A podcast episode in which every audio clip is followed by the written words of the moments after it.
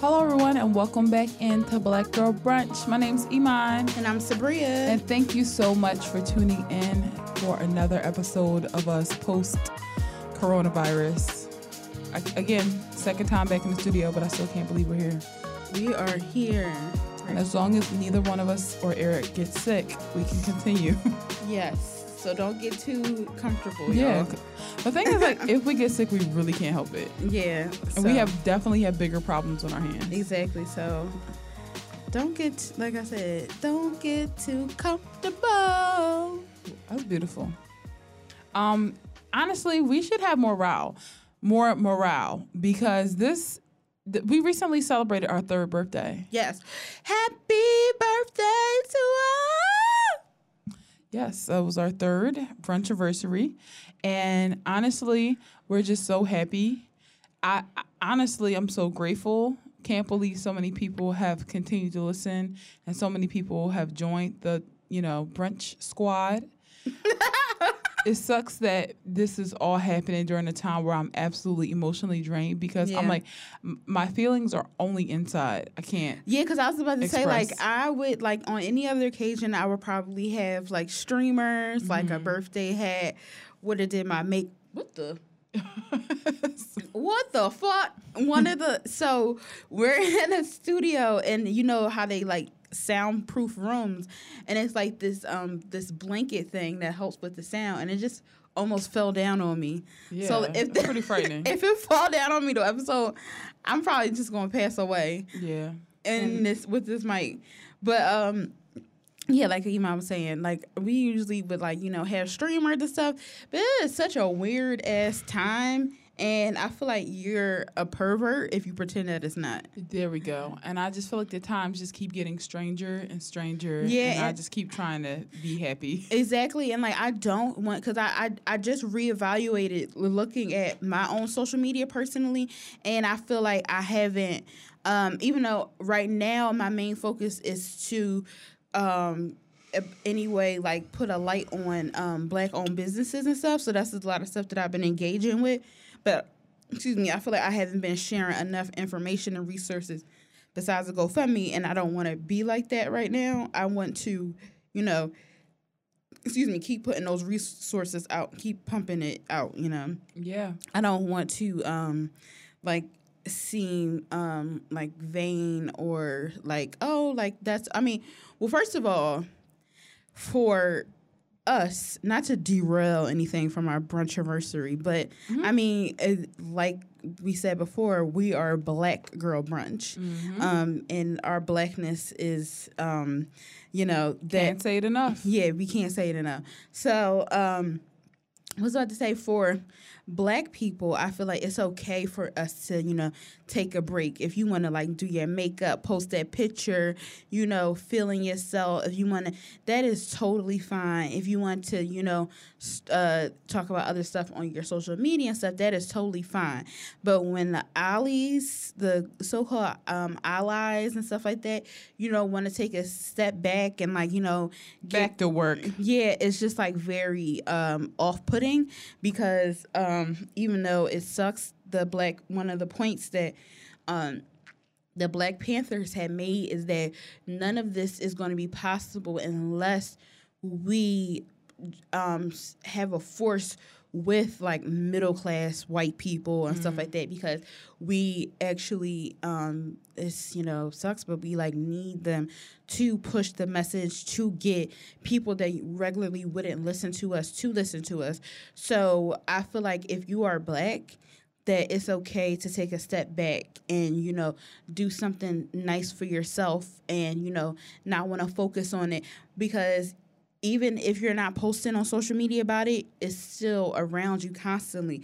Like my house is literally since, you know, the um, death of George Floyd, it's been a constant conversation literally every day.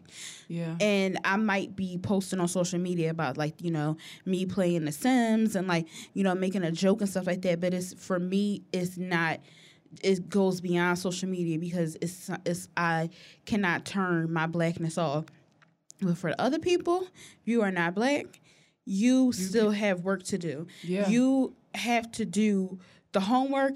You have to um, keep on organizing things, keep up with the donations, keep up with this the uh, uh, educating your family and your your friends, not try not to educate the your black friends and maybe even um, and also non-black people of color y'all still have work to do because anti-blackness is um, universal and it um, everybody's anti-black even black some black people. Um, but that's besides the point. Um, i feel like y'all still non-black people of color and white people still have work to do. You don't get a break. Nope. um, Not right now. Not right now and you don't get to say i mean i'm jumping ahead of myself um, a little bit because we are going to talk about this but you don't get a chance to say um, i am emotionally overwhelmed and um, xyz and like i just want i had to We take don't a step it back off, because we don't get to turn it off it No. is a constant thing even with me you know everybody knows um, i love playing the sims and like when i was watching the sims youtubers if like when everything started happening i was some of the some of the sims youtubers that i, I like watching are people that are not black or um, like one of my favorite um, sims youtubers is um, a mixed girl that um, kind of feels she obviously she always says that she's mixed like half black but she doesn't feel like she was engulfed in black culture enough because i again because the fault of probably you know the white parent um not um making her feel included in that. But i was nervous watching that stuff because i'm like what if they don't say anything about Black Lives Matter? And if they do say it, what if it's weird as shit? It's not genuine, XYZ. And this is something this is something this is something that I do for fun. This is my hobby. And my hobby has now become um Are you on civil my rights. side? Yeah, Yeah. are you yeah, exactly. So like I can't even watch vi- videos of people playing simulation games without even thinking like is this person on my side? Is it genuine? Do they really are they only doing this because they care about followers and stuff?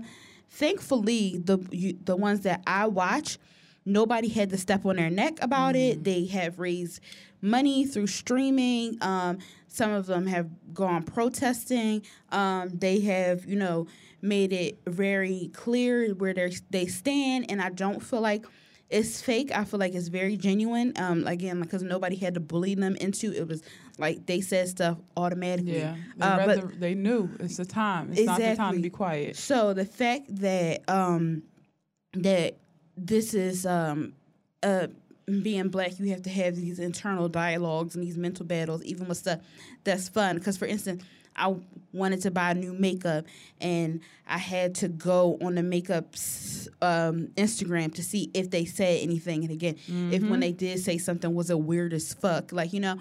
So it's just stuff like that um, that is constantly even like I said, even if I'm like making jokes and like making a meme and stuff on social media, it's still outside of that. I still have this internal like um every black person still has an in, internal um dialog of like can I engage in this? Is this fun um for me? Does this person have my back? Is it genuine? Like, you know? So, um with that being said, despite all that, I am happy that we made it to three years. Um, that I was just thinking about it. It makes me ex- makes me excited because I remember I think it was the read they were saying that like their five year mark, that's when everything started popping off for them, and I feel like we're getting closer to um like something sparking because it's like this three years and then I mean hopefully. Um, but again, years go by so fast because I can't really believe do, it's like been three years.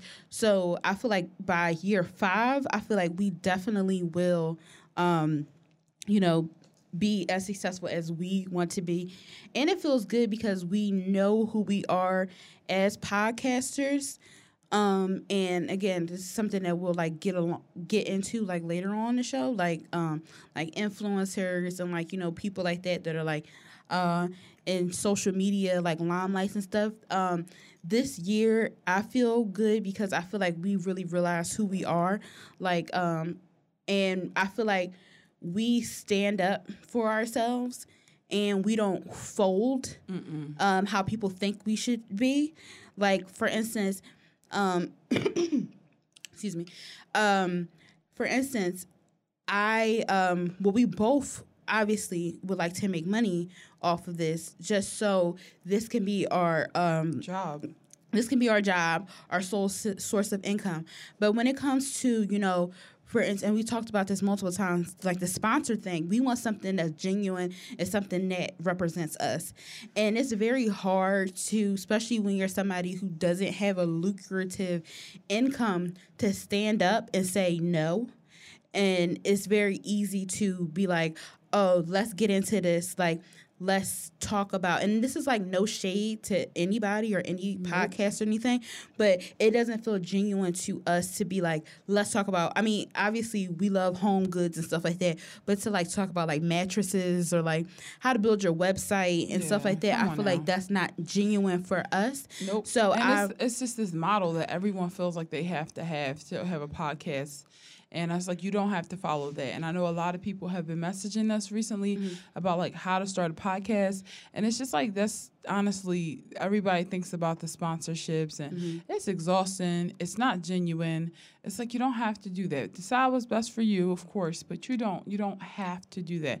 There are other ways to kind of get money, and we're still trying to figure it out. But we know that that's not the way we want to do it. It's just not genuine. Exactly. So I feel good about that. Like that we know we finally know who we are, and it's not very like um like uh like pressed to become you know something. I me for me personally, I feel like things will work itself out um because seeing how we how our engagement is on um Instagram, like how we have like I mean, we hashtag stuff, but like we haven't like bought any followers and how we have an organic following, you know, on both social media platforms, or organic following with um our listeners.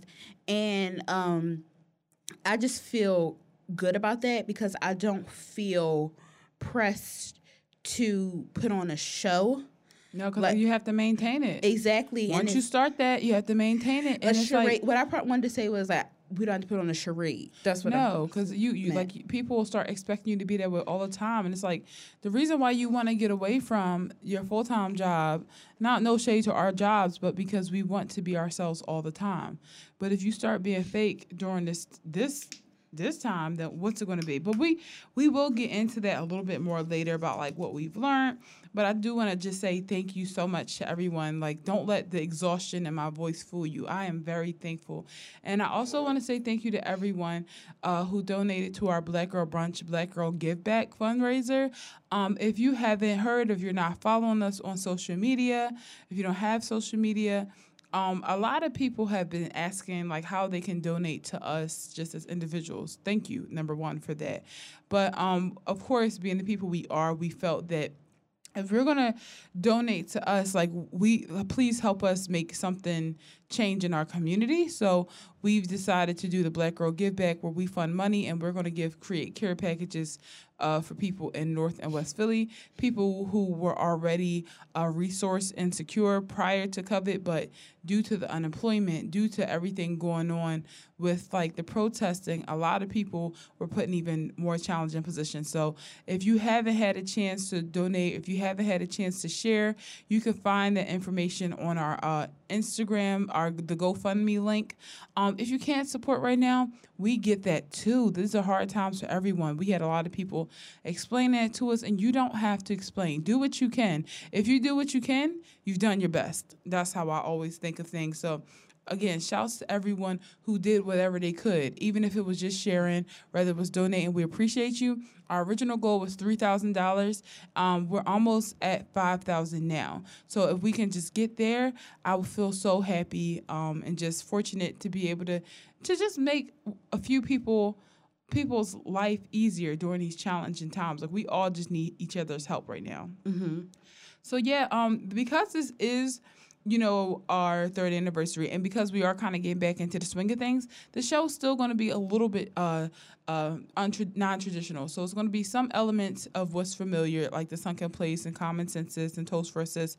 But then we also are going to replace tea time uh, to talk about like to answer some questions that were asked on our social media. Thanks to everyone who submitted questions. And we're also going to talk about Black Lives Matter a little bit more, just kind of a compare and com- contrast of how we felt during last uh, week's episode. So, of course, like uh, things haven't necessarily slowed down, and I'm so proud of everyone who has who are not giving up with these protests because we don't need to quit. We don't need to quit. People are having conversation the conversations we need them to have. Like I heard that there was a real conversation between individuals on the view about defunding the police. We cannot let that make us slow down, though, because historically speaking, this always happens. After a riot, promises are made, and the promises don't usually become kept. And we have the the promises aren't usually kept, and we have the benefit of hindsight. We really we have history to let us know this is a pattern. People make promises, they don't do it. And I think everyone's so smart these days. They're like, hell no, change it now. These are what we're these are our asks. Change it now. So shouts to everyone who's doing that.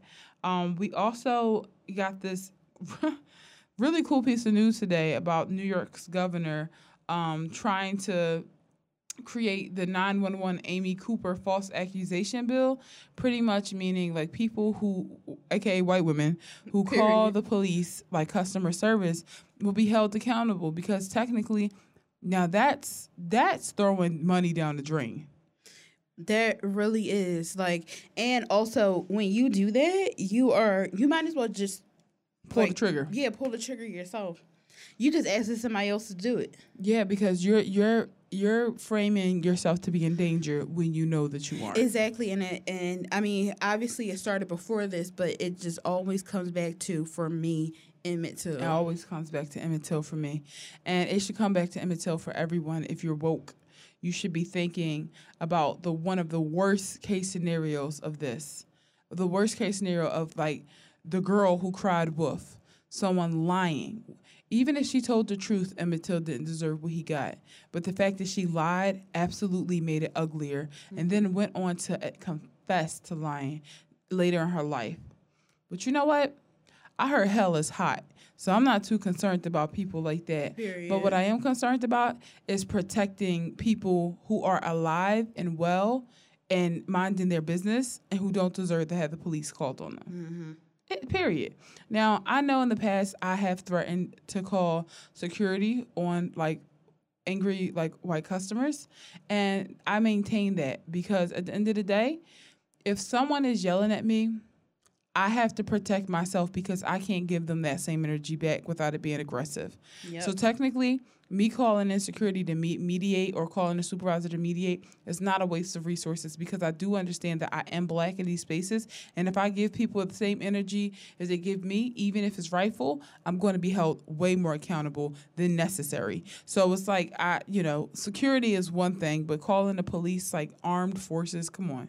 Like just no. So shouts to the the governor for doing that. I hope other people follow the lead because you can't you like it's not your personal hotline.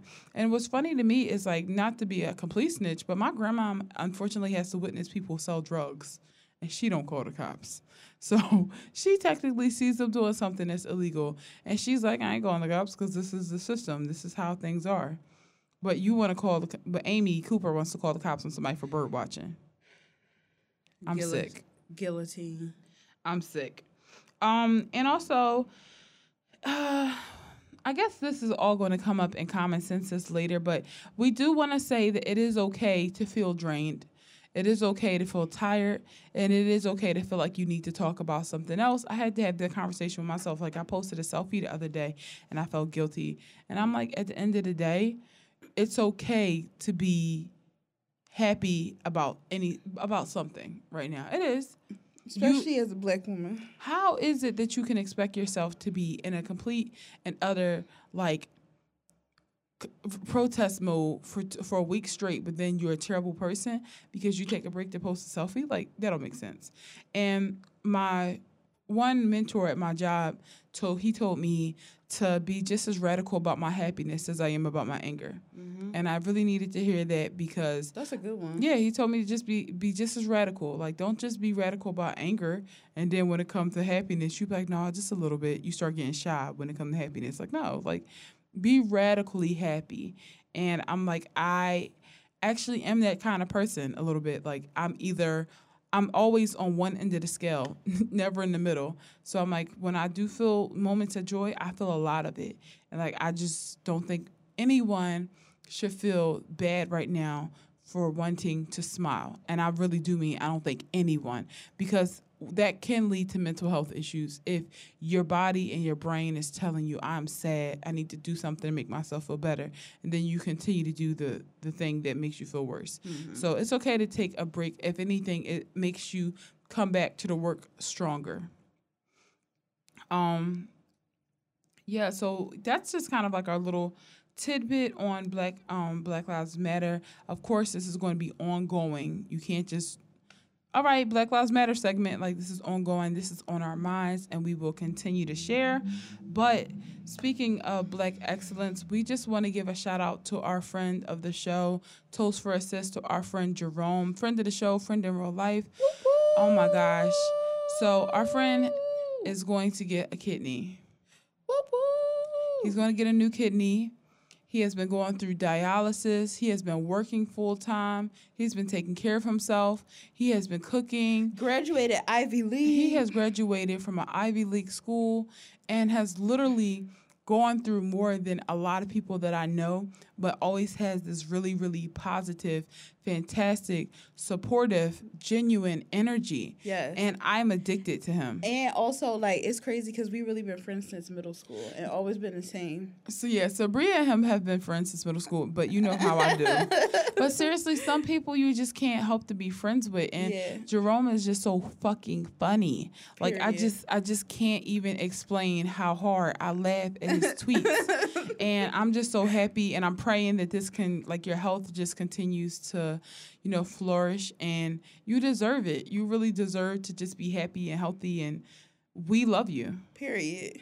We love you. We love you, mamas. Yes, and speaking of Jerome, um, he actually asked our first question for the day. So we're going to just get into some questions that were asked to us on Twitter and um, I would say Facebook. We're not on Facebook. Ciao. Uh, Twitter and Instagram. so he asks, "Do you like tempeh?" Which I thought was such a funny question. um, me like you just, he was just curious. Like, so what do y'all think about it? Do you like tempeh or what? personally, I do not like the texture of it. Mhm. Um, it, it feels to me like soft rocks in my mouth, and also I also have um I have trauma with tempeh because everybody know I was like one of the OG like like not eating meat. Like I haven't been eating meat since I was like 15. So when I first stopped eating meat, my I was a teenager and so I didn't grocery shop on my own and my dad would just get random stuff that mm-hmm. said like vegetarian or like n- like non-dairy and stuff. Mm-hmm. And when I first started it's crazy because that was like was it like 12 years ago? 13 years ago. Oh my god. 13 years ago. I have not had meat in 13 years. That's crazy. ten years for me. That's crazy. So when uh when I first stopped um eating meat, it was not all the stuff that we have now was there. not around. So my dad got me tempeh and got me tempeh um bacon. So I was always eating tempeh just out of that was the only thing I had to eat and I didn't understand it. I didn't really know what I was eating. All I knew was that it wasn't meat. yeah. So I was constantly eating tempeh, something like imagine. First of all, I was 15, and that's not a fun thing to eat when you're a teenager. Oh, so I'm like I'm like disgusted right now. Sorry. I was so I had no clue what was going on. I really did. I just eating it. Ew.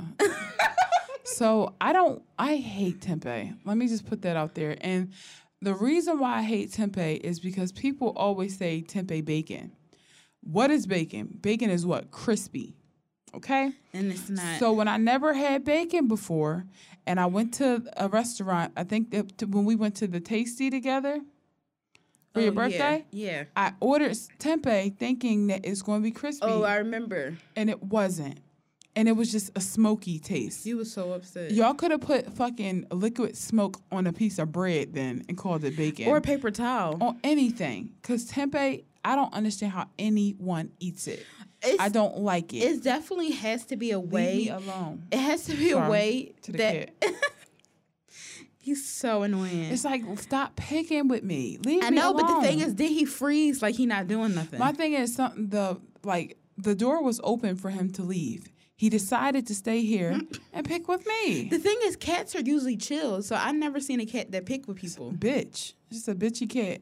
Such a But bitchy I'm cat. sorry, you were saying something about tempeh. So I know there's probably a way that is made that is good, but like on my own, the stuff that I had was not. And also like just having it from like when I was a kid and just being like not like imagine eating something like I you decide like I'm not gonna eat meat and you eating something you don't understand it. Like I feel like the fact that I had no understanding what it was, like it was a disconnect from like my taste buds and my brain. Mm. And I just was eating it because it was something to eat. Yeah, no, thank you. Tempeh absolutely sucks. So no, thank you. It's definitely a no for me. Maybe I don't know. I've seen people like fry tempeh. Like No I don't know if that's different. Like I don't know don't understand. I don't But- understand the point of tempeh or how anyone finds it good. because it is. It's it's like f- not fermented, but it's like excuse me. It's soybean, so it's basically like tofu.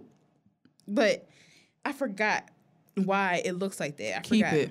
But the thing is, I don't like to count out like vegan foods because I'm like, there's going to be a time where I'm going to have to lean on it again. No. And when people are like, you know, when people ask that stupid ass question, it's like, if you're on a desert island, what? Da, da, da. I'm like, I mean, yeah, I would eat tempeh. I mean, I would eat dog shit if I was on a desert. like that's I not a don't want to count it out. I will. I hate some foods I don't like, and that That's tempeh is very one tr- of them. that's And very true. peas, there are foods where I'm like, I don't if like I was peas if I was on a desert island, would I eat peas? Yeah, along with sand, my sandal, I would eat anything. Yeah, but and that's the category tempos te- tempeh is in. That's a tempo. I would rather eat a sandal than eat tempeh. It's not good to me. It made me nauseous, and also I was I felt bamboozled. That's not hard I felt bamboozled because um because they said it was bacon. they said it was bacon and it wasn't crispy. Yeah, That was it, it was marshmallows are are are crispier than that. Because the that. thing is, when you try to make tempeh crispy, it burns. Yeah, fuck out of here. I don't know. No tempeh for me. Um, uh, another question: Will we do live shows again? I love live shows. Were so fun. I'm not gonna lie, they really were fun. Pe- like just seeing how funny like you all are was yeah, it was. hilarious It was fun, and I don't like talking on camera, but it was fun. Yeah, just it was a good time. Like I do want to do it again. I don't know when. I think we just need to plan it and figure it out. Like I th- I do think that during these times we are still, you know, trying to get through the pandemic, like and the race war and all the other like curveballs life keeps throwing at us. So it mm-hmm. isn't like we can't commit to like doing it every other week like we were before. But still, like just random conversations for sure. That would be really cool. yeah, because it was fun, and I got I kind of miss it. I definitely miss it. Like, especially because we had the gang. Like, we had the same gang and they were talking back. It was like instant feedback, and the conversation just took on like a life of their own. So I think it was cool, and I think it was preparation for us to do like in person shows when we can be in person again. Yeah. Um, also, sorry, reading the next question. How has podcasting helped you improve on or discover skills and abilities that aren't podcast related? Um, I think for me, podcasting has helped me to be a little bit more reflective because I am often a person who just speaks without thinking. I try my best to think, but sometimes like I just get passionate and I start talking. And I think that the podcast has kind of given me an opportunity to think before I speak because it is recorded. Also, I think the podcast has helped me to realize that I need to have an outlet where I speak and have a conversation and process that way because if I don't if we miss a week of the podcast, my brain will be about to erupt with so many thoughts that I want to share. So I, I feel like that's what the podcast has just kind of taught me, like how to process and how to think before I speak. Also, I feel like it made you good at designing graphics and stuff. Yes, also helped me with designing graphics and understanding like social media voices because I do I have done social media for a lot of accounts at this point. And I think that uh, owning Black Girl Brunch's voice is what has helped me to identify what I'm trying to convey for other jobs too. How about you? Um, I feel like it's helped me um like uh I don't want to say loosen up a bit, but like um Come out getting, show. getting comfortable with talking and stuff because I don't really like talking that much outside of like talking to my family or like um obviously friends and stuff. I like because also sometimes when I do say something, I sound crazy, and people are like, "Whoa, what the fuck? Where did that come from?" Um, but also, it made me feel okay to sound crazy. Like I don't really care how I sound to certain people, especially it's like it's like if you with me, you with me. If you're not, who gives a shit? But it's helped me um like get comfortable, especially like recently with like talking on live and stuff. Because I don't, even though it didn't look like it, but like I don't really like talking on camera like that. So it helped me, um, and I realized that I can um uh work in I wouldn't say like professional, but I can be myself and it can be considered work because for me that is something that's super important because i just feel like when i have to like act a certain way it just because like it's crazy because like even like when i was in college i didn't the only social media i was really active on was uh, tumblr because i felt like it was easy to be like secretive on tumblr and i didn't post pictures that much um and only people that really followed me first was like people that knew me in real life. So um, I felt like I couldn't be myself on um, Facebook. on Facebook. I feel like I couldn't be myself on Instagram because I'm like, oh, like, um, because my dream job, I wanted to work for like Viacom, and I wanted to work for Saturday Night Live, and I'm like, oh, like if I say if I act like this, or and it wasn't even like me being like um radical in my. po- This is before I even knew.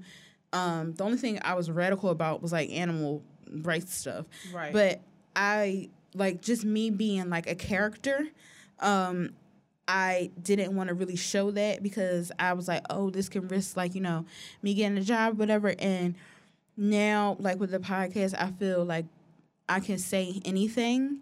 Um, within reason but i feel like i can say a lot of like chaotic stuff and people are like oh yeah i feel that or like oh that's cool like whatever um it's making me more comfortable with that um yeah also um it's making me want to do other stuff like uh like people are saying like oh you should like stream like game and stuff Yeah. and like all that and i'm like oh like maybe i can do it because i don't really because it's so crazy because um again like maybe drifting off topic a little bit me and Iman always been trying to do something and i remember oh my gosh it was so i wish i don't know where that footage I is know where it is. but we i remember we was in on a third floor in Iman's house Oh my god. and at her at Iman's mom house, and we were like trying to do something A web on show. A web show. ICarly, uh, iCarly got to us, and we was like, "Yeah, we could do a web show. We could be like Sam and Carly." yeah, we were We're in high school, Like and we were like talking, and my little ju- cousin wouldn't leave us alone. Yeah, and we- Deja was there. and we felt like it was so like even after we did it, we was like that don't feel natural. no, and you know what? Something we did when we were like 17 years old had us being like, "All right, no, we ain't. We we." We can't be on camera ever again, Yeah. and that's so fucked up because it was like, all right, you were seventeen, like give yourself a break. But when y'all, when I say that if this video ever surfaced, we are over. It was so cringy. It was like random dancing. Oh my gosh, it was so bad. we were like, randomly dancing and they're like that was fun anyway and uh, real quick i just want to like think about like a lot of people recently have been messaging us asking, a lot of black girls, I want to start a podcast. Where do I start? And I think you need to start what? Get, cringing, okay? Yeah. Because that's just what it is at first. And that's what everything is. And once you cringe and work through the uncomfortable parts of a new project and see the growth, give yourself some time to grow and be graceful, you start understanding that everything I do, if I keep at it, I will be good. If I keep at it, if I, wow, Sabrina passed gas in the middle of me having this great Mighty Duck speech. Great. Um, if you are running and you're really slow, if you keep running, you'll get faster. If you're podcasting and you sound really weird, if you keep podcasting, it'll become easier. If you're on YouTube like me right now and you can't even say, hello guys, welcome on in without fucking up five times, keep at it and it will come natural to you. But it's like it builds character to just un- to just make peace with the fact that you will cringe the first time you see yourself doing anything. That's not a reason to stop. Exactly. And like I had to be bullied um into uh like speaking because I like I just felt weird talking in front of a mic. And now it's like so natural that like sometimes when I'm on a phone or like when I'm Yes. when I'm talking, like if I'm just like sitting in the car with Iman next to her, I feel like I'll say like, "You listen, y'all." Like I just feel like she does it all the I- It's I- so funny. I feel like I'm like talking in the mic. Um, like um because me i didn't like i had wanted to do something but like for instance like i went to screenwriting for school because i don't want to be perceived i don't want people to perceive me and if i am perceived i want to be in control of it. But now i'm starting to loosen up a bit about it like i don't really like care for my voice but like now i'm just like i don't care like I, what the fuck i'm gonna do? Not talk? Like i, don't have to talk. And also, you may not like your voice, but a lot of people love it. yeah exactly. And what if you loved your voice and everyone hated it? Yeah. so also, oh, also, I feel like despite despite me just messing up, I feel like the podcast is like making me better at like talking and articulate because like I don't sometimes I have a hard time articulating what I want to say. Like my brain is like moving, so it's easier for me to like maybe like type it out or tweet it. And then like now I feel like this is like helping me. Like this is how you go about this X Y Z blah blah blah. Um, but wait, what were we talking about? We were talking about how this podcast like helped us, but I wanted to say really quick that I feel like before this, you would kind of give up in debates a little easier. Like I feel like if we were having like just like a basic conversation, if I said something, you'd be like, "You're right," and I'm like, "No, I'm not right." I'm Yeah, just saying. I'd be, I'd, I'd be like, I'd just be so tired. But I feel like now that like you're being a little like it's different. You're just kind of like standing in the fact that like okay no, and I think this podcast has kind of made you more comfortable with it because before it would be like you're right, and I'm like no one's right. It's just you know it's just like a conversation. So I I see that development in you, and that's like important because sometimes you be having points. And I and I'll be wrong. I just be louder. So it's like just being loud don't make you right. Because sometimes I just don't like saying. So I'm like, all right, let me just keep it in my head. I'm just like, I whatever. know. I'm I like, be feeling like Melissa McCarthy in uh, Bridesmaids with uh, Kristen Wiig when she was hitting her. She's like, that's how I'll be feeling towards you when you be like, I'm wrong. I'm like, trick her. Say it. No, you're not. You're not wrong. But also, I have to unlearn that because, again, not to sound like, oh, I'm cyberbully, whatever. But like on, like it's so. I was listening to this um another like Sims YouTuber that like I watch or whatever. She's uh first of all she's 19, and so she was on Tumblr like she was a young a kid, and she was talking about how she had to get off because first of all she's making fucking sims and build stuff and she is a little annoying but that's okay like who isn't you don't annoying have to tune in. Exactly. Like I personally don't. I watch her videos, but I don't subscribe to them all the time because I don't. Sometimes she like annoy me, but I'm like, that's not really my audience, and I cannot deny that she's not, not talented. But anyway, people were flooding her inbox and stuff with hate and like all this stuff, and she had like anxiety like problems, and she had to like just get away from it mm-hmm. because they really was like. Like sending her like all this crazy hateful stuff over just fucking like building houses and game. and so it's a fucking game. So for me on Tumblr, like I was like very loud and like I would say stuff and I'd be like, "This how I feel," and like people would be like, like coming at me like shots fired, like real crazy. And then if you you um not I don't want to say backpedal, if you like say like you know try to push back, like then you're X Y Z. That's like, oh my gosh, did you just call me a fucking f word? And I'm like, what? Where do you get that from? So I feel like from that experience, like, and I um like we talked about me and Iman talked about this like off the mic. The only people feelings really that I care about, like the only people that really can hurt my feelings are other black people. Mm-hmm. So I felt like after that, like getting into like little debacles with like black people that I have never met before or like something like that. I was just like, oh my god, maybe I need to like like tone it down a little bit. Mm-hmm. But now I don't really uh, I'm starting to like give a fuck less and also I'm like understanding that like you said just because like you know somebody's louder doesn't mean that they're like you know technically right. Yeah. And also it's okay to like disagree on something. And also just because um you feel a certain way doesn't mean that like oh this is definitely hate or whatever. Exactly. So the podcast has helped me articulate that and feel better with like one like standing up for myself once again. Because it's crazy because like i used to be like um excuse me, like getting real, cr- like I used to gather people up in class and school and stuff like that, and then I like kind of like toned it down, and also like incidents at you know one of my old jobs, mm-hmm. I've like have you know went into like a little shell a little, little, bit, but now like talking on podcast is making me feel like okay, like I got this, I know mm-hmm. how to, and it's okay to be loud, and it's okay to um, you know, be aggressive. Yeah, absolutely. I actually encourage it.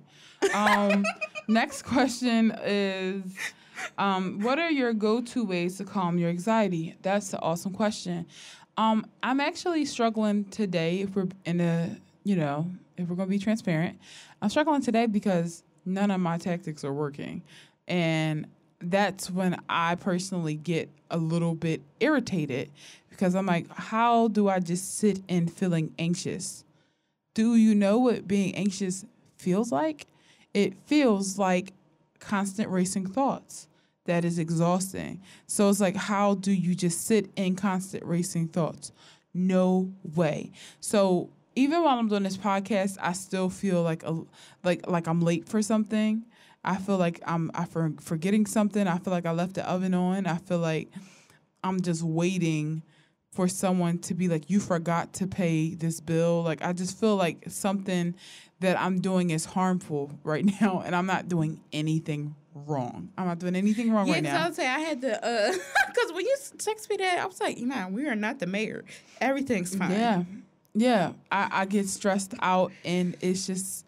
I have to I have to say it out loud. So I guess one of my go-to techniques is saying it out loud that and not being afraid that it sounds irrational. So if you have someone in your life, which I pray that you do, that you trust, for me, it's Sabria and it's like a few of my other friends. I know that even if I say something that doesn't make sense, they're not going to say, come on, that's dumb. What they're going to do is tell me the facts. Today, I was stressed out that we wouldn't be able to provide enough care packages for people, even though we're fundraising and we're doing a great job.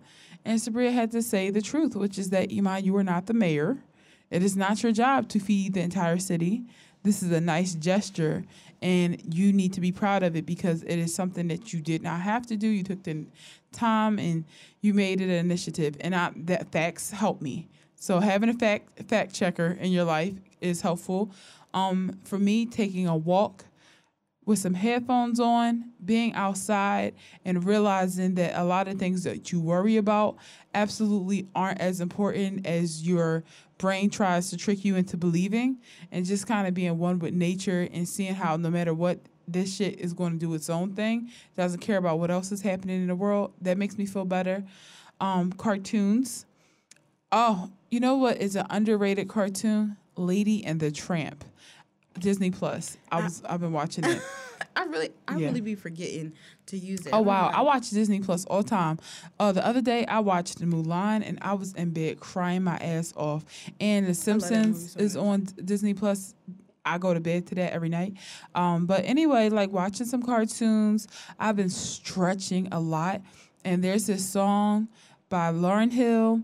It's called Peace of Mind, and it really helps me. Like sometimes I'll just stretch to that song and I feel like she every time she sings that song, she is in the exact same place I am at. She's overwhelmed, but she's grateful, and I that for me is it. So I, I would highly suggest that. And breathing, breathing centers you. You take three breaths in, you take four, well, you take, you breathe in for three seconds, and then you breathe out for like four or five. That's the key to me. Like exhaling for longer than you inhale really like makes shit land for me. So those are really technical things that I use to kind of keep me from running into the river sometimes. Um, for me, watching people on um, YouTube um, helps me a lot um, because I just love seeing people who are. Um, and the thing is, I know a lot of people have like problems with like YouTubers and stuff like that. But like for me, the ones that I watch and the ones that I um, decide to you know give my energy to are the ones who are like like I feel like they're like us but as YouTubers, they, excuse me, obviously, you know, they have it. It's their hustle. You know, they make, you know, money off of the stuff, but they are not like trying to be a character, um, and not in a sense where, because I do watch um, a YouTuber that um, is like, you know, she's very animated and stuff like that. But I'm saying they're not. I don't take them as like egotistical mm. and very like non-relatable so it really helps me watching people who are just like very humble and get excited over something like getting a couch or mm. something like that Yeah. because that gets me excited and like the people that i watch they make it seem like things are so doable um also because they're not like you know invested in like you know this drama the stuff going on. So like seeing just seeing people who have um dare i say manifested um manifested. Wow, watch the word manifested. I know I might get copyrighted by uh, B. Simone, but they um who have manifested um success for themselves, doing what they love. It just makes me happy, yeah, that is, and it's not success on like a threatening like Yeah, um, it's like the success that I want. I want the type of success where I honestly, the way my mental health is set up, I know I could never be like a Beyonce. And like we joke about that and we imagine life being like, you know, being rich and being on TV shows, being on red carpets and stuff. But if we're being realistic, if we're looking at the facts, neither one of us can do it. no, I've been Both of us just want we just want to be able to go to Whole Foods, go to the market, and not care about how much we spend. the and the craziest thing is like I want like I would like I would love to live in like a loft, Yeah, like just just like have like the a car two stories, four bedrooms. Exactly. My thing is, I would want to be able to like go to the concert, just pay for it and stuff like that. Like pay for play, pay for floor seats when I want them. Um, you know, have enough money to like take let, allow my kids. Like, I want money the way the white people that I be seeing at the mall with the Patagonia jackets have. Yeah. That's the type of money I want. Where it's like, yes, I do pay for my kids. Uh, college out of pocket, but at the end of the day, I saved for it somehow. Like you know what I mean? Like I make a decent enough amount of money where I'm like, I can get what I want, but I'm there's there's still I'm, I'm I still feel like I I make a fair amount of money. I don't want a trillion dollars. That's disgusting. I don't want it. like I don't peop- I don't want that. and I feel like you can definitely be um like you can live that way, not even being a billionaire. Like I No. am a millionaire. I feel like you could just be like, you know, Yeah. at a you know comfortable. If like you made five hundred thousand dollars a year, and your spouse made five hundred thousand dollars a year, that would be like a million dollars that came into your household. That that is an excessive amount of money to me that I'll be more than happy to have. that's that's, and that's fine. that's fine. But um, I like watching YouTubers like that. That I don't that because like I feel like I had to catch myself because I felt like that. It's like weird. Like I feel like for me it's really just shoes, but I felt like I was being like materialistic, and I'm like I don't like that. But like the things that I get and stuff, I really like to collect stuff, and I like it for me. Mm. I don't really. I like watching people who don't like who have like you know their like little hobbies and stuff and that aren't as I know people think that I'm flashy, but like just like simple people, it just makes me really happy. Yeah, I love to simple see. people. Like- That's why I love the Pioneer Woman on the Food Network. Yeah, like stuff like that. I love that she and really is- probably I don't know what her views are. Scared to We don't know. do that. Yeah, she's- Please, just Ah. if there could just be one. But I All I have to say is, don't. If you find out that the pioneer woman, because y'all don't know what she mean to me, I got starstruck when I saw her before. Like her and the Property Brothers. Like I just, need, I just need them to be. It needs to be a secret. I don't want to talk about it. it needs to be kept a secret. But people like that, that makes me happy. That just have like dinners and stuff. Like I just love. Like I know people. I mean, I don't watch YouTube couples. Um, there was only one. There was only one that I did watch, and they got divorced. Like whatever. But I like watching people who just do regular shit. Like that just makes me so happy to just see people just day by day. Um, dare I say, not like it's not like it's a fantasy, but I feel like all the trauma and like all this stuff, I don't see that. yeah. It's just people just doing regular shit. doing regular things. And that's why i liked watching lady and the tramp. It's just like this super well besides the tramp story but lady's story was perfect. And i love that. I love that some people do get to go through life happy. You know what i mean? And just seeing that gives me hope that like maybe that could be my life one day or my kids can be brought up that way. But the pioneer woman she gives you recipes every day that connect to what's going on in her life. She's like, "Hey guys, I'm just making some meatloaf for the fundraiser." I'm like, "That's what I want to do.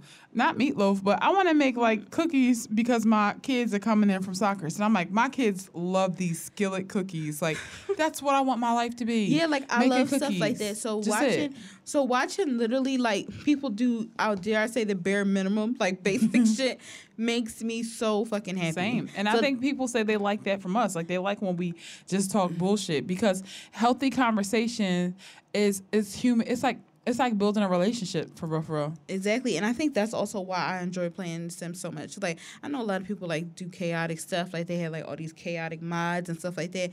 As soon as I saw people like add in like crazy shit to their game, where people like have random sex in public and like can like sell drugs and stuff like that, I was like, I don't want that in my game. Like, Why I don't you want, that chaos I in a make believe land? I literally want the people, the characters that I play with, to be successful, to have a strong family lineage. Like that's how I play. Like I just like sit, like even though people think that I'm flashy and like a chaotic person, what makes me the most happy is just regular shit. yeah, seriously, just normal, normal shit. People sitting on the fucking couch, bantering. with some popcorn, That shit.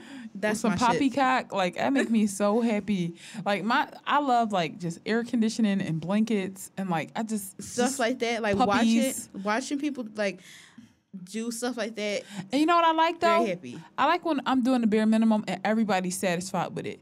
Cause sometimes, and this happens, you can have people in your friend group or family where you everybody's relaxing and one person is unsettled by it. They they're like, well, what are we gonna do? Like they want an activity. I don't need people like that in my life. And I'm so happy that my friends know how to sit their asses down and relax. Mm-hmm. Everything is not going to be the fuck posh, okay? Some things are not going to be a cute br- brunch with mimosas. Sometimes we're going to be in big sweatpants in the house cracking up watching Netflix. If that is not enough for you, there's the door. Because Yeah. I, I just can't do it. I really cannot. Okay, and our final question is a listener question asking about um she she pretty much was saying that when everything has happened with Black Girl Brunch, and I'm like summarizing the story. When everything happened with the Black Lives Matter movement, no one acknowledged it, right, at her job. However, once, and I'm kind of reading, however, once the looting and rioting started, that's all I've been hearing about around the office. People are upset that the stores are closing back down and that the stink ass Walmart is closing early. Like, are you kidding me? That's what's upsetting you? Um, she goes on to say that the people in her life, like her mom and grandmom, are basically telling her that she's tripping and saying passive things like maybe they don't know what to say or it's a touchy subject. And I just feel like that's the problem with some of us in the black community. We normalize this type of silence, and I just need a second opinion. Am I wrong for feeling like they need to speak up? Do they have to? If they don't, does it mean they don't care? I'm just a little confused. Sorry about the long message. don't apologize for a long message because that's it's it's hefty and that's what like a lot of us are going through right now. I feel like you know what I mean? It's hard because you do see a lot of these companies out here giving these these statements that don't reflect what's happening mm-hmm. inside their organization. Mm-hmm. And I've said that the other day. Like there are companies I have worked for. I have been an uncomfortable black woman inside these companies. Yet and still now they got all these graphics. We hear you. We see you. We respect our black colleagues and, and X Y Z and blah blah blah. It's like who told y'all that? Because it damn sure wasn't the black employees who told you. How do you know? How have you assessed this? What do you do? What are the initiatives? Name them.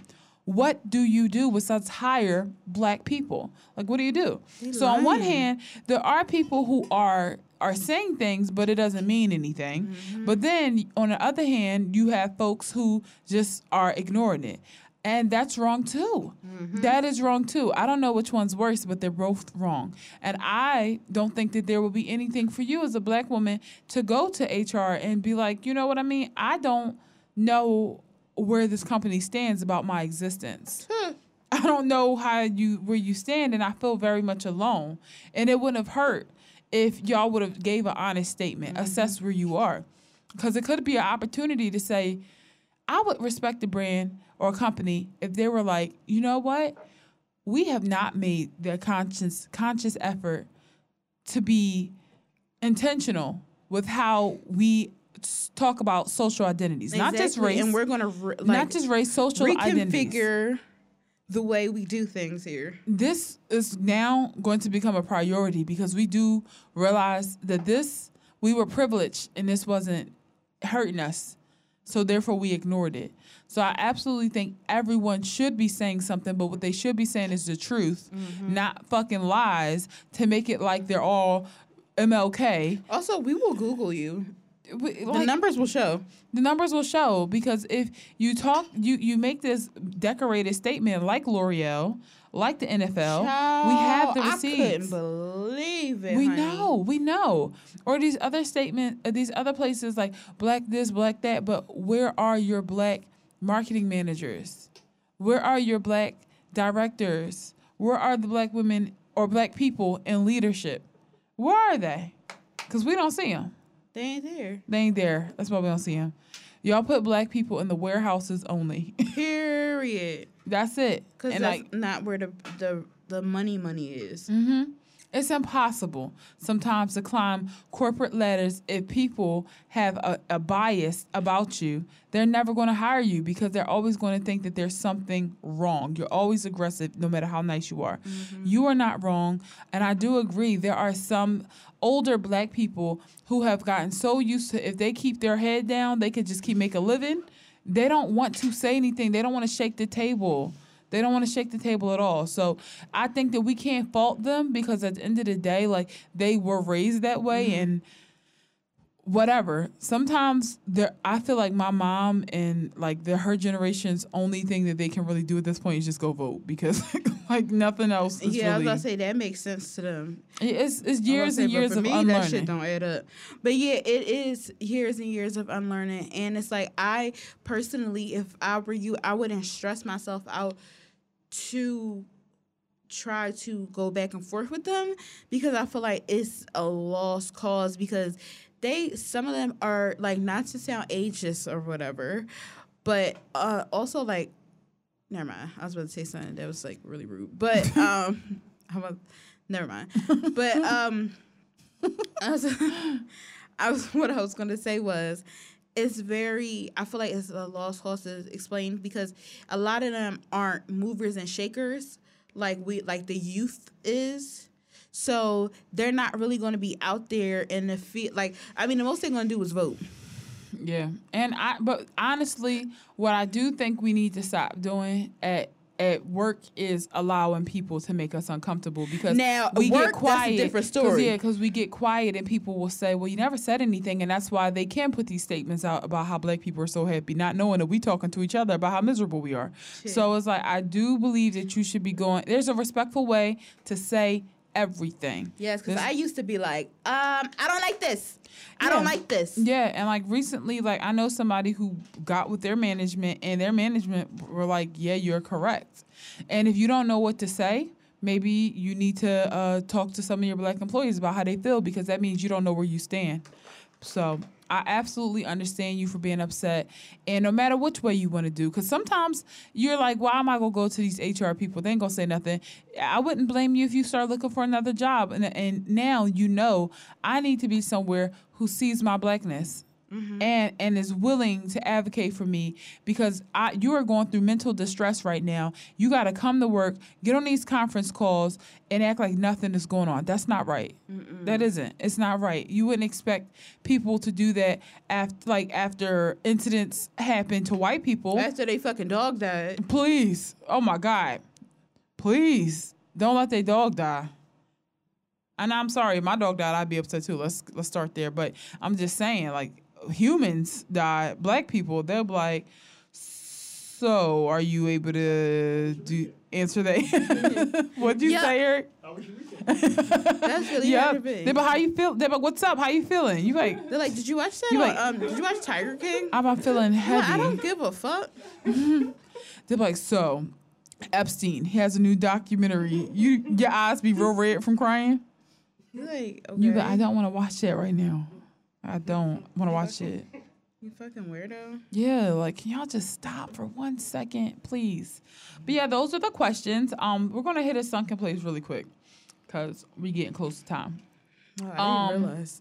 So we just want to put B Simone in a sunken place because she's an idiot. Let's start there. Period. And she recently was being interviewed by Nick Cannon, which I don't know why. I don't. Does Nick Cannon have a show or a radio station? I What's guess going so. on? It might be a podcast. It might be a podcast. But um, sorry, I just read something chaotic. But Mhm. um, she um, he might have a podcast. Um, since uh, first of all, I hate hate when celebrities have podcasts. It's like we don't want to hear no more shit from you. I just don't listen because every time they I have a podcast, it's always. listen. They're like, come on, you really gonna let them do that? now y'all see what they doing out there. You see what they doing. You see how they talking. They're all right, so you telling me if your man wanted to cheat, you wouldn't allow him to do it? You're like, no. They're You like, really come telling on, me? come on, 2020. If he said he looked you in the eye and said he loved you, you wouldn't let that man cheat. You no, Come on. no, I'm sorry. The thing wouldn't is, also cheat. they be so fucking loud, like they don't understand anything. and they about, don't they don't let the other person speak at all. Joe Budden does not let other people talk. He's so loud. I have And never heard a sound clip from anybody else on his show besides him. You know what? I really don't like people who who just yell like that because I'm like, you have no intention of having a conversation. and also, like again, we we oh y'all know we've been doing this for three years, and I feel like we have such a good, um, I we have such a good what word am I looking for? Understanding. That was easy. I thought you were about to pull out something I from Webster. to, I was trying to. we have such a good understanding of how pod, like not the technical aspects, but we understand how to host a podcast so much that I feel like we don't even have to have that. Besides, you know, Iman doing an outline for the podcast, we don't have to have so much like discussion on how uh, this goes. Like for instance, like when we've had guests come on, like it's three of us talking, but we still are the same how we are. It's just like it's not that much effort into like how this is going to go because we know how it goes. Yeah, it's a manners. It's the same thing. If Exactly. you, it's it has zero to do with a podcast as much as it has to do with the fact that when three people are talking at once, no one's going to be able to hear. And it's and, ego. and, and sometimes it's accidental. Like sometimes people get excited. You, oh my god, yeah, no, no, that's different, right? That excitement because you rail it in quickly mm-hmm. because you start to realize what's happening. But when you literally, literally, literally, literally know that you're screaming and you're just trying to overpower, you don't give a fuck what who who walks away understanding what, as long as you were the loudest. Also, I can't fuck with that.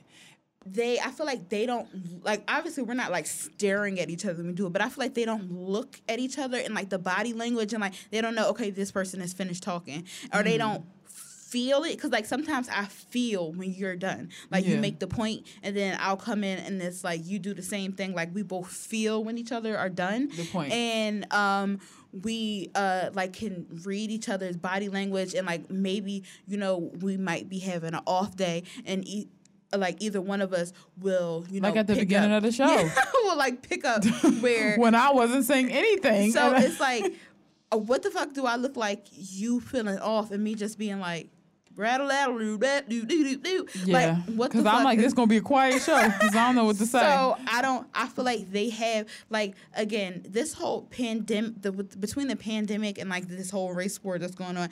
I have real they celebrity culture needs to fucking end. They're fucking idiots. It does not a fucking like my dog could be a you know a celebrity. So I feel like definitely celebrity culture definitely needs to be abolished.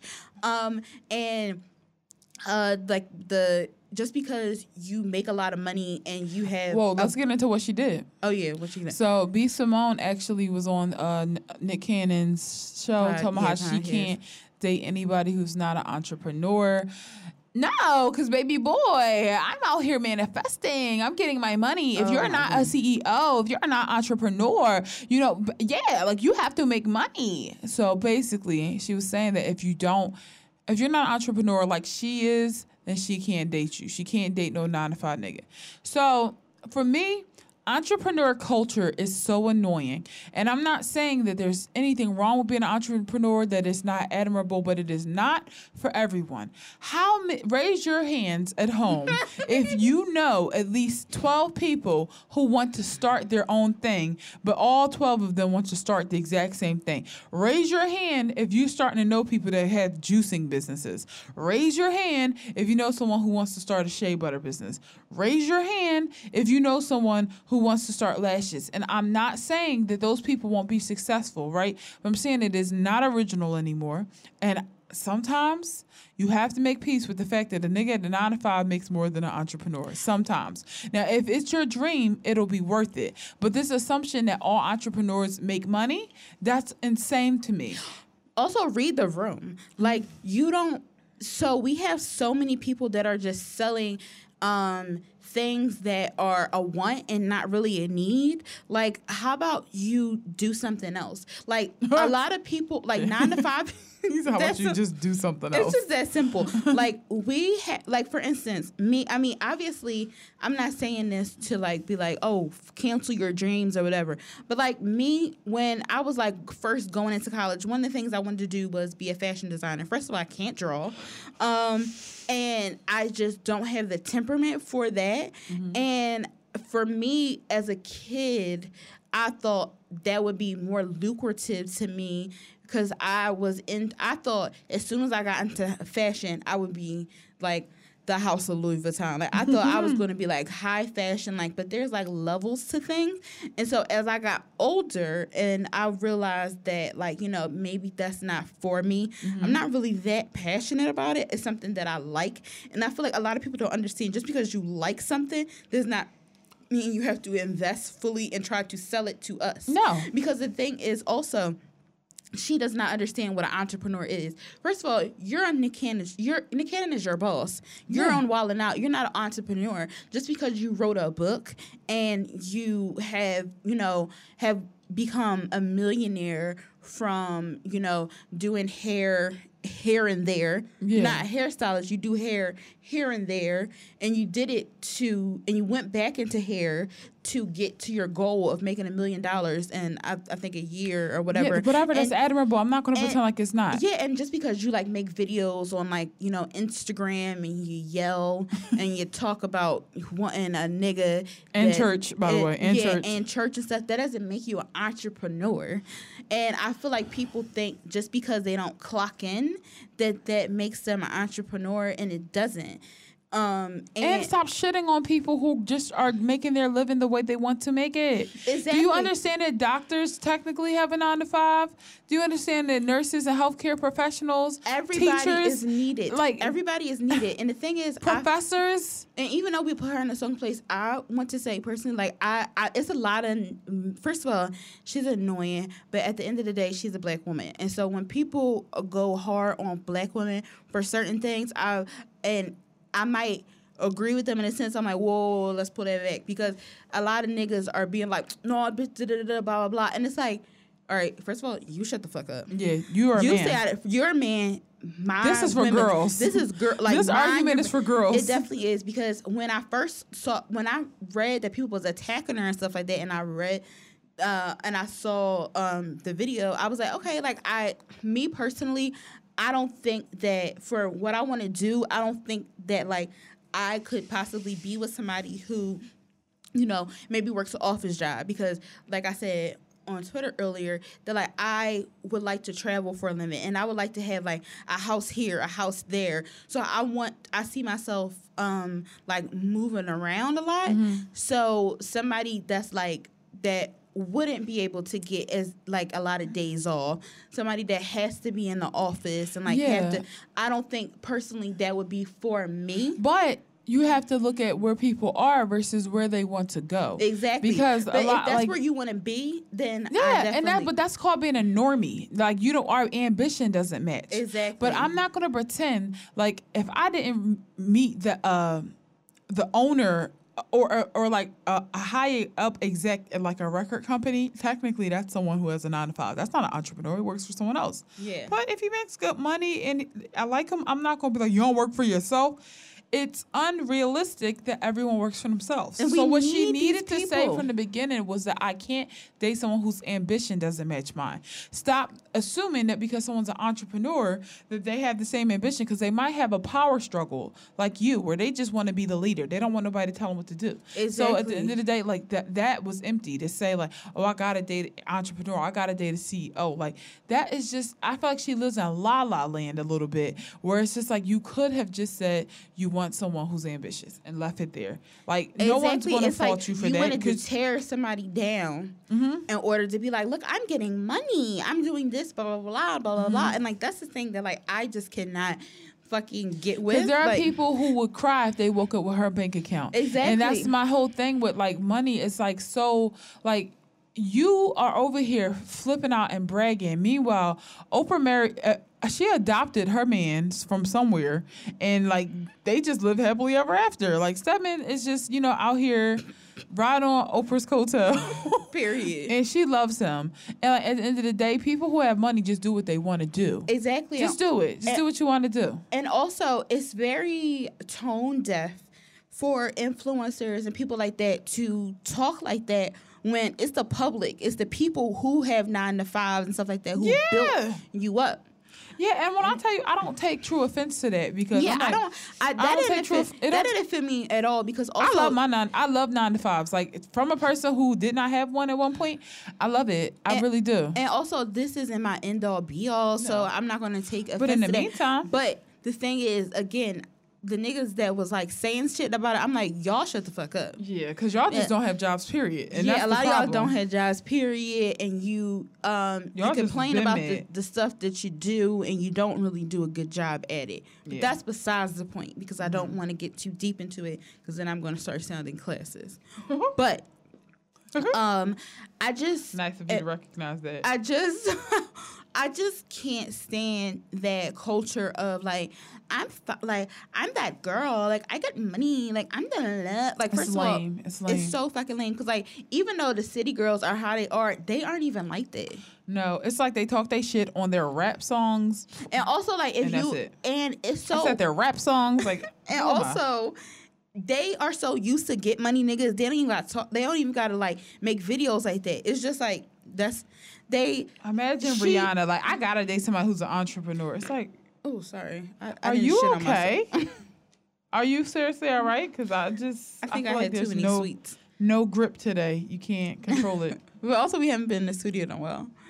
Yeah, so it's like let's bless it up by passing gas. But um, but yeah, she just is like such a weirdo, and I'm just like I'm not a fan. I'm not just, a but I never either. was. Neither I never was, was a I. fan. Um, and it's and it's like so dumb to say that. Like you literally are like somebody said on Twitter, like you're literally Nick Cannon's employee, but that's what I mean. so Words everybody- mean things. and- Words mean and things. also everybody works for somebody. You work for the public. Everybody works for somebody, and it's just like stop shitting on people. Because if somebody, Even Beyonce worked for somebody. If- she worked for the fucking public too. my whole thing is, I, I never want to be an entrepreneur. Yeah, I don't care. Like I don't. I don't need care that. about that. Like, like I, I think um, I've said it on episodes before. Please put me in a fucking studio where it's it's, it's established studio. Yep, Netflix produced it. Yes, Netflix produced it. Let me team up with them. Vice produced it. I am Seventeen magazine I'm fucking it. begging. Like put I don't want to fucking do it. studio. This I- is a lot of work. I'm lazy as fuck. I was just saying to earlier, like I- was just saying to earlier. I was saying earlier to Sabria that like if I could name a celebrity that reflect our podcast style, it would be Lauryn Hill. It would be people who have the the passion for who have the like passion and the talent, but don't always have the energy. Like I am not a, Be- a Beyonce at podcasting because if I were, the social media would look different. Like the, my outreach would be different. But I know my energy is like on some organic shit, and I have faith, and that's how I am. So I'm like, no, I don't. I don't need all that. yeah, extra stuff. exactly, and that, that doesn't that makes me feel like crazy because we did we were like that in college, and all of we both Mm-hmm. We were like- tired ourselves we out. tired ourselves out. We were always like stressed out and like having breakdowns and like Mm-hmm. No more. just being like just making ourselves physically ill from being like that. And I just don't like What the fuck? Do you think that's a badge of honor? Like exactly because like literally I after I graduated college and I didn't get a job like just like that I literally had a nervous breakdown Yeah. and it just That's like not and- healthy. and I feel like I haven't been like this not to be dramatic like I feel like I haven't been the same since Yeah. that I don't even remember like me how I was when I was 22 because I was just so literally like a workaholic and like all this stuff. So I'm like, you know what? Things, you know, it will you you put in the work how you know and things will the ch- the chips will fall. Where Um, they may. Yeah, that's No, how I feel. absolutely. So So the hell with her. um, and just really quick, we will talk. We'll get back next week talking about insecure and stuff like that because we are running a little behind with time. Surprise, we're back. But uh, for common census, we just kind of wanted to talk about how a lot of people like to consume energy from black women and leave us drained dry. And I'm again just trying my best to muster up strength, but I have felt that my energy has been consumed when I was already on E. And it has been from men and it has been from white people. And first, we could talk about the white folks. Um, you know, with this Black Lives Matter thing, a whole the, something that everyone is starting to finally understand, which is the beginning of the work, right? Is that it's not enough to just be not racist. You have to be anti racist. So I think with that new understanding came this whole idea of if you you have to show that you're anti-racist and what we meant was either opening your purse protesting correcting the people in your life and casually checking on your black friends. But instead this has released a storm of white people trying to prove that they aren't racist. And they have been reaching out nonstop to the black people in their life, their four black friends, and they have been laying it on them thick. And what it is, is not just people trying to apologize, like, you know, to check on you, it's people trying to get black people to say that it's okay, you're okay. So what's supposed to have been you coming here to check on me has ended up being me checking on you. yeah, because like, now I gotta prove because you acting weird. you acting weird. Now you're you're sa- you crying because you you ain't know nothing that has been harming me for years. Like, are you kidding me? Like that is insane to me.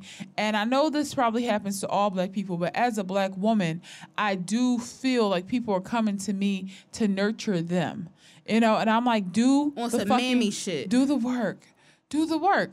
And when we said check on your black friends, we meant have something to say. Don't go checking on your black friends and you don't have nothing to say. You haven't processed how you felt. You haven't processed what the reaction might have been you just get up and start talking to your black friend and you don't have any direction and that's why shit don't feel good when you walk away. You walk away from a conversation like well did i say the right thing? Did i do this and the other? Because you didn't think. All you wanted to do was just be hyped to go get some comfort from a black person and you didn't think about how how uh, when i apologize because my grandpa says nigger during thanksgiving what the fuck is iman supposed to do with that Am I supposed to A, say sorry back? B, listen to you during a time where I'm exhausted? See what what? Do you understand that 12,000 other people like one I'm I'm tapped out from sharing resources. But now if you send me an 18 page long letter talking about how your grandpa owned slaves, it's like hmm. what am I supposed to do with that? Cuz then I'm going to start looking at you weird. It's like, so you been knew this. And it took for black people to literally burn shit down for you to realize, oh God, I am a little privileged. What the fuck were you doing this entire time? Exactly, because when Black Lives Matter first started, I remember feeling so alone and so crazy radical and so con- it's so controversial that I was going off. I was getting into arguments mm-hmm. with people. I just felt so like I I felt like me doing this. I am so brave because first of all, we was young as fuck. Yeah. And I was still it was in, like 2014, 2015 ish. Yeah. Um. Was it before? Was it? It wasn't. It was. I think that's when thing like it became a hashtag. Wasn't two, 2012 with Mike, Mike Brown. No, um, it was 2015 it? with Mike Brown was it? Uh, it was Trayvon, Trayvon in 2013. Martin. Yeah. So when Trayvon Martin happened, I remember being so angry and feeling like I, I felt so alone and felt so radical that I was getting upset about this. I'm like, why is anybody talking about this? Like, why is anybody else outraged? Like, people are really making excuses why this happened. I'm getting confused because all this new information is coming out, and then the media is trying to make me feel dumb for being upset about this. And they're like, well, here are the facts. This is what happened, blah, blah, blah. And then, like you said, like 2014, 15, like when Black Lives Matter stuff really started kicking off, it was just like, I just felt like it was just and obviously it just wasn't me by myself it was other people but like in my i don't want to say circle because it wasn't like people in my circle but i just felt besides you know if it wasn't if i didn't have iman with me i just felt so alone and so angry and so crazy because i'm just like i am phone. And then it's crazy because now some people are just trying to be so hyper aware yeah. that they're making fools out of themselves. They're making and, a fool out of themselves and they, they fucking burning me out. Exactly, because like it's like you're trying to cop a plea so fucking bad that like you said you coming to me babbling like fuck, like fucking courage the cowardly dog and, and i'm just like I feel like definitely like Eustace, like you fucking stupid dog. Like, what is ha- like? What they want us to be Miriam, but we are actually useless. Like yes. I, that's how I feel. Like y'all are um like yeah, what are we supposed like I cannot stress this enough. Like what are we supposed what to do with I, that information? Have you thought like, about the next step at all? Exactly. Have you thought about what happens they haven't after because you bitch to me? They're trying to save face and clear their name and for years, I mean, the guilt is starting to rush up because they probably, you know, made a, a black coworker feel, you know, some type of way and now they're reflecting on it. Like and when that happened months ago, years ago, and they're finally reflecting on it because people is first of all is people keep on saying it. Since we're still in a pandemic, everything is in your face. You can't escape. You can't go to the beach. You can't do this. Blah blah blah. And that is exactly why when we went to go protest, when I saw those group of white people sunbathing, mm-hmm. I told them to get the fuck up because all of this is going on, and this is when this is the the second day when everybody was protesting mm. and everything. No, this this is when the first day. Honestly. The first day. That's that's when this when shit hit the fan. Yeah, that's when everybody in, in America started like protesting, and that's why I told them like, get the fuck up. There is no way that I am uncomfortable. I am hot. I don't want to be around all these people, and you are sunbathing. sunbathing. While So all don't give a fuck on. about social distancing. So you can't lie and pretend like your exactly health is, because they were in a mob of people and these are the same those type of people those are the same people that are like trying to apologize and like cop a plea and all that Exactly, stuff exactly. like But what are you doing? But what are you doing? Like, what are you doing? And for me, I. I think people are out here and they're like, well, what do you want? You said you want white people to speak up, and now they're speaking up, and that's not enough. You're right. It isn't enough because when we said speak up, that doesn't mean do it incorrectly. Come on now, y'all know that. That's like if you if you want somebody to say something to you, you don't just accept it in any way because again, what does that say about how you feel about me if you're not taking the time to even do it in a way that makes me feel better? I don't need y'all to just be loud. The fucking Democrats showing up with kente cloth washing people's feet, that is weird. and also i didn't know they was washing people's feet It's this video of like washing feet. what the fuck also that is the all black people know that is the worst kente cloth Don't also just but the thing the is what kin- was that's it the kin- kindergarten kente cloth What was it supposed to add? All we want is for you to defund the fucking police. That's all you want. You're, you're doing all this extra shit. Like, check up on me, show me that you're here for me, and keep it pushing. Do not burden me. Do not burden me. That, that's one example of how I feel like people come to their black friends because they they see us as this these this hub of fun and sassiness. Like we know that's what people see black women as, especially black women like Sabrina and I, because that's what we are. We are a hub of fun and sassiness. Sixty percent of the time, and then forty percent of the time we decide to be not that way. This is absolutely that 40% of the time.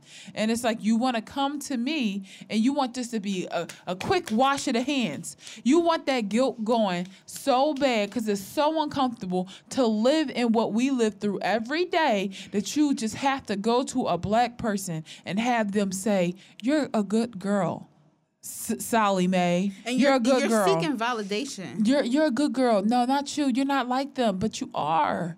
You are like them. And it's okay. You can grow from that. You can grow from that. When I hear about things that happen to other uh, communities that I'm not part of, but I consider myself an ally for, the last thing I want to do is burden that friend. What do you need from me?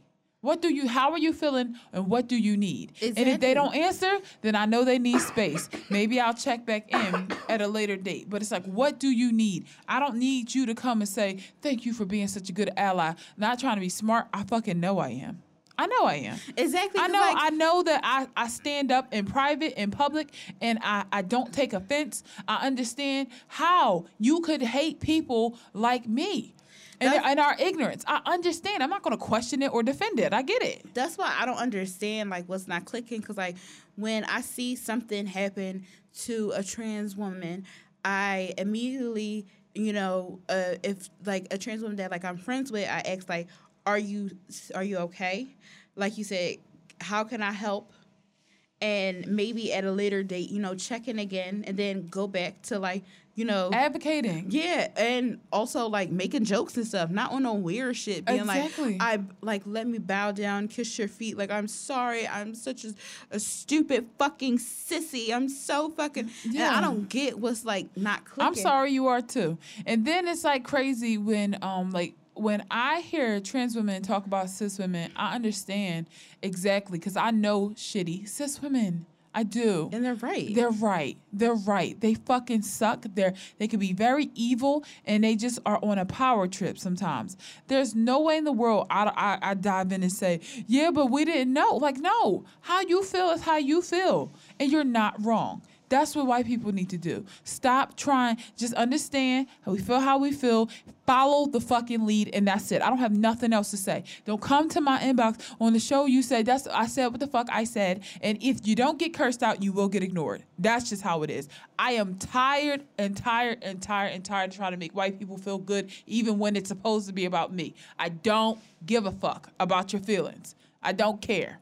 And then we got men who are consuming women because they don't know how to communicate and they're not fun. So they again I saw on Twitter somebody was like, "Hello, this is my emotionally support girlfriend." And that's what I feel Emotionally like. support ex girlfriend. My emotional support ex girlfriend, yes. And I feel Child, you know I feel that. I feel that a lot of guys keep me around for emotional support because I have been trained as a woman to understand that men don't always get the things that they need, right? I recognize that there might have been some toxicness, they might be a little traumatized from their upbringing. So now as a woman, I'm taxed tasked with being patient to somebody who won't be half as patient with me. So what happens? Now I am a therapist. Now I am a girlfriend. Now I'm a mother. Now I'm a teacher. Now I'm Martin Luther King. And who are you to me besides someone who gives me dick?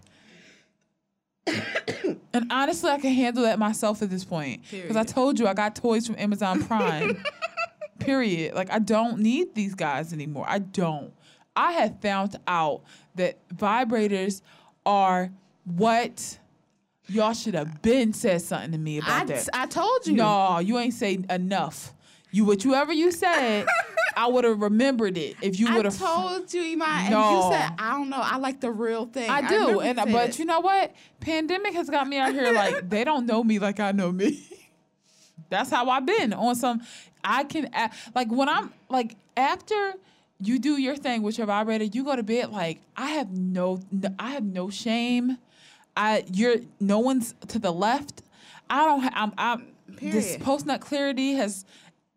It is what it is, and I'm not by myself. I got my whole bed to myself. I'm gonna go turn on Disney Plus. Period. That's just how it is. That's how it is. But that's what I'm saying. Like, why is it that I am expected to give so much to these people? And like, there used to be, I was talking to Sri about this earlier. There used to be a time where you talked to, like, when I was in college, in high school, the number one thing I was afraid of was guys using me for sex. I felt like every guy was trying to get in my pants. Every guy was trying to get me alone. They were trying to fuck me, right? Mm-hmm. And my number one job was to combat that. But now something is happening where I wouldn't actually, I actually wouldn't mind sex, right? I, I really wouldn't mind it because at least I'm having a little bit of fun here, mm-hmm. right? But now guys are to the point where they low key, when they don't even want to hang out, they don't really want to have sex. They don't want to do anything besides s- randomly speak to you, randomly say hello when they are bored and they don't know how to consume themselves with anything. And also, so it's like- like, why take? Let's take away from Iman's energy. Let's take away from her. And I'm just like, what do you want from me? Because I'm starting to think the only thing you want is to annoy me. What do you want? Who does that? I can't think of a time where I message someone I'm not interested in talking to. So it's like if you hit me up and then you're inconsistent, what what's the problem? And for me during these times where the the world is just so crazy, I want to be checked on. I want to be checked on by everyone in a way that's organic. I know I just told people to leave me alone, but I do want by men. I want to be checked on in a way that's like, "Hey, are you okay?" I don't want you to stress me out more. I would absolutely rather you not even a wink in my direction. I promise you that. You're not doing shit for me. You're not paying no bills. You're not give you're not intellectually stimulating. You're not fucking me. What are you here for? it's just to pester. It's the weirdest fucking It's- thing. yeah, they're pesterers. There are a lot of men who are into annoying you. And I'm like, is that like a new kink that I don't know about where you just annoy the fuck out of a woman and then leave? Like, do you get And hard also- from that? Like, also, what's sometimes happening? they don't leave. They keep on lingering around and they pop up, and you're like, "What the fuck is this? Like, what do I have to do?" Because like, it's weird because some people thrive off of being ignored, and then when you give in and you start talking to them, then they pull back. Why you bother and- me if you know you don't want me? Nothing. Like nothing that rings true like even more and more and more as the days But no, by. and it's getting to a point where it's happening so often. Like I'm not talking about one particular person at Yeah, all. it like if happens I so ever, often. if It's a so guy was listening and you, and you're feeling like, oh, she talking about me, P- probably, but not just you. Like it's it's, a lot of y'all. often. and also it's weird because like sometimes like I'll be like, oh, maybe I'm not putting in enough effort or something, so things will drift away, and I'll like, hey, like say, hey, pop up again, and then start acting the fuck weird. My thing is, I rather like, excuse me, I rather somebody like for instance, I had somebody last year at the end of last year tell me that they were not interested in me. They just like we the only thing to them the only thing we had in common was sex. And you know what? I wasn't even hurt after that. Yeah. I was the only thing is I was annoyed because the person I'm like, you're not the shit. Like Yeah. you really I was annoyed He looked by like that. a fucking doofus. That's why I was I'm like, who- okay. I'm like, you're a nobody and you're like, you're not the shit. But I appreciate like if you cut me off honestly and say like and state something like that is nothing is nothing it's nothing else for me to do besides talk shit about you with Iman. Yeah. So which like, we was gonna do regardless. yeah, we was gonna do that regardless. Even if I did, even if things worked Even out. if we got I- married, I still was gonna talk about shit with about shit period, about you. because that's how it goes. But the thing is, like, there's nothing once you cl- cut me off clean like that and make it known where you stand. It's not. I'm No a, I will- wondering. I will leave. It's, It's no, no mixed messages. I will leave you the fuck alone.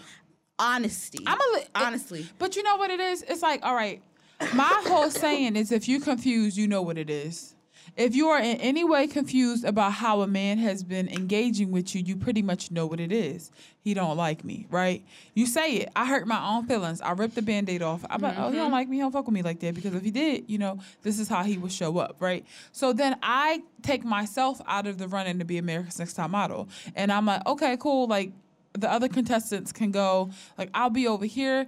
Um, I'm I'm making YouTube channel and like cauliflower bites if anybody's interested. Like that's me living my life. But when you take yourself out of the running and then that person is like, "What you doing?" It's like, "Well, what do you want from me? What do you want from me? Because the me?" thing is, I Because pulled myself away from you. I pulled myself away. Go. I'm leaving you alone. I'm leaving you alone because you weren't interested. I don't. If you, I'm not a person where if you don't respond to me, I will not be reaching back out to you. That's just it. Um, unless I we have that type of relationship where I know you might have fell asleep or we there. But if I'm really getting to know people, I will not text you back. If you the last time you te- you stop texting me in the middle of a conversation, that's it. But if I walk away, you come follow me, I address what you did that I didn't like. You say okay, and then you do it again, and then you keep reaching out, you keep reaching out, you keep reaching out. That makes me want to fight because it's like, why do you keep bothering me? And then I blame myself because I'm like, why do I keep attracting this inconsistency? But then I have to bl- remind myself that if I'm going through it and then you going through it, and then my friend to the left and my friend to the right going through it, maybe it's not just me. Maybe it's just a problem with people believing that women are their energizer bunnies. When they feel like shit, they just go to a woman and they get this energy and we ask them questions and we listen to how they feel. And then once they're charged up, they go. Mm-hmm. Because the thing with like, cause like for for me, I will always hear people say a certain thing about like I need to stop attracting this person X Y Z. Sometimes you can't help who you attract because I feel like. Um, for both of us, I feel like even despite, I mean, both of us haven't reached our full potential. Because first of all, we're not old. We're we're still growing as people, and um, we're still, you know, on the young side and we don't have the funds for us to be uh, truly who we are. But i feel like for what we have i feel like we are like you look at us it's clear excuse me who we are. Like you could tell who Iman is by like the music she listens to, her hair, mm-hmm. like how she is on social media, your brand, auntie. The fact that like me, like my tattoos, the hair that I wear, how I do my makeup, um, you know, on our alternative side, I feel like we should be able to attract What the ex- exactly? what we like. So the fact that the thing is, sometimes we do attract, but may, a lot of times we actually attract who we like. But then you attract who you like, and they're fucking Weirdos. fucking weirdos. That's the only thing I can say. They're not even the guys ain't even dogs no more. They just weirdos. Exactly, and also like I like set um you know standards um for myself as um so so does Iman, and I also am very clear of what I don't like. It's weird, like some stuff I I mean with some stuff a very small percentage stuff I'm like I have a hard time speaking up with stuff. Um, but for the most part, when it comes to like relationship and stuff, I be like, I'm a very um I ain't like that, like as bitch, or I just think it's funny that like I will call and I don't wait. I'm like when it comes to relationship stuff, I don't wait until like oh wow. I'm like yo, this shit right in the moment that shit hurt it, my feelings it bothers me too much. So I feel like like for instance, if it's something like the only time I'm like reluctant to say something if it's something with me and Iman, because that's somebody that I really value. Like this niggas, like I don't really. I feel like I don't like if we get into something. If I lose you, it's oh fucking well. That's how I feel. Honestly, I wish I um, felt different, but I don't. Yeah, I just don't. I'm just not that like you know. I'm not. I'm not afraid to lose them. So I feel like when you learn that you know if you're honest and you do this, like you attract the people that you want. Doing that shit is not. No. Also, like um, trying to repress how you feel that don't work. Nope. So it's just like, what the fuck is works. it? What works? And yeah, what works, and also like I'm so tired as like like you said like as a black woman like trying to somebody trying to absorb your energy like oh you're fun you're this like you got the body you got this that, and the mm-hmm. third Oh and my then God, it's you, like you have these conversations with me. You're feisty. You'll argue with me. And then what do I get in return for giving you that excitement? What do I get besides confused and left? Honestly. And I'm just so tired of people liking me enough to want to reach out and talk, but not liking me enough to respect the fact that that is very, like, triggering for me to just constantly be like fun girl honestly like i'm i'm a fun girl to you and i don't even carry myself that way i feel like i have not to be have respectability politics but i feel like i if there was a such thing as a marriage vibe, I would absolutely be giving it. These guys don't care. They decide what they want from you regardless of what you're giving. And you have to be careful of that. And like honestly, I don't want to be the dead horse, but I am very much tired of people consuming my energy and looking for me to be the fixer. And it's like, hate to be corny, but who can I run to? Okay, I know who. Other black women. Period nobody cares about black women besides black women That's why it's so important, if you can, even online, to just connect with other like-minded Black women. Because obviously, like I can't connect with B Simone, but like I can absolutely connect with. and even the, the other thing about black women even if we disagree with each other we still like like for instance i don't fucking agree with b what b simone said but when niggas start saying something about i'm like y'all shut the fuck up Yeah, at the end of the day, I don't. I just think she said the wrong words. Like you know what I mean? Yeah. I think she said the wrong so words. it's like y'all shut the fuck up.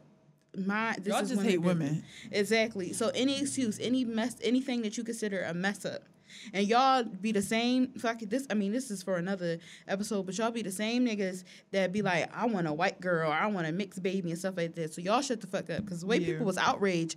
I thought that she said she only date white men. That's what I thought, and I'm like, y'all really outraged about that? yeah, come on. It's it's really been more. It's just that it's she she hurt she she you know hit a nerve or Yeah. two.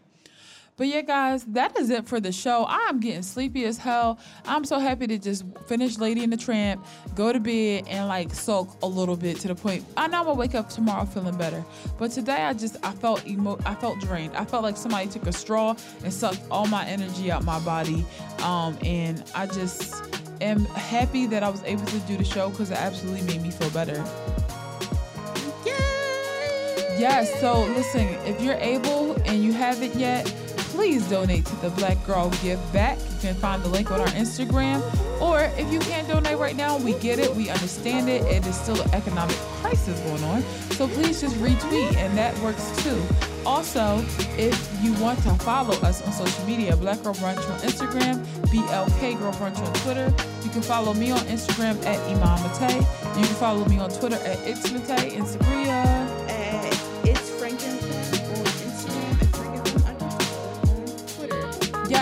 Also email us at blackgirlbrunch at gmail.com.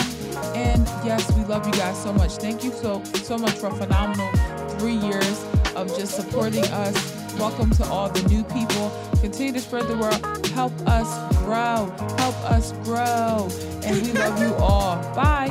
Also, before we leave, happy Pride. Wow. Happy Pride.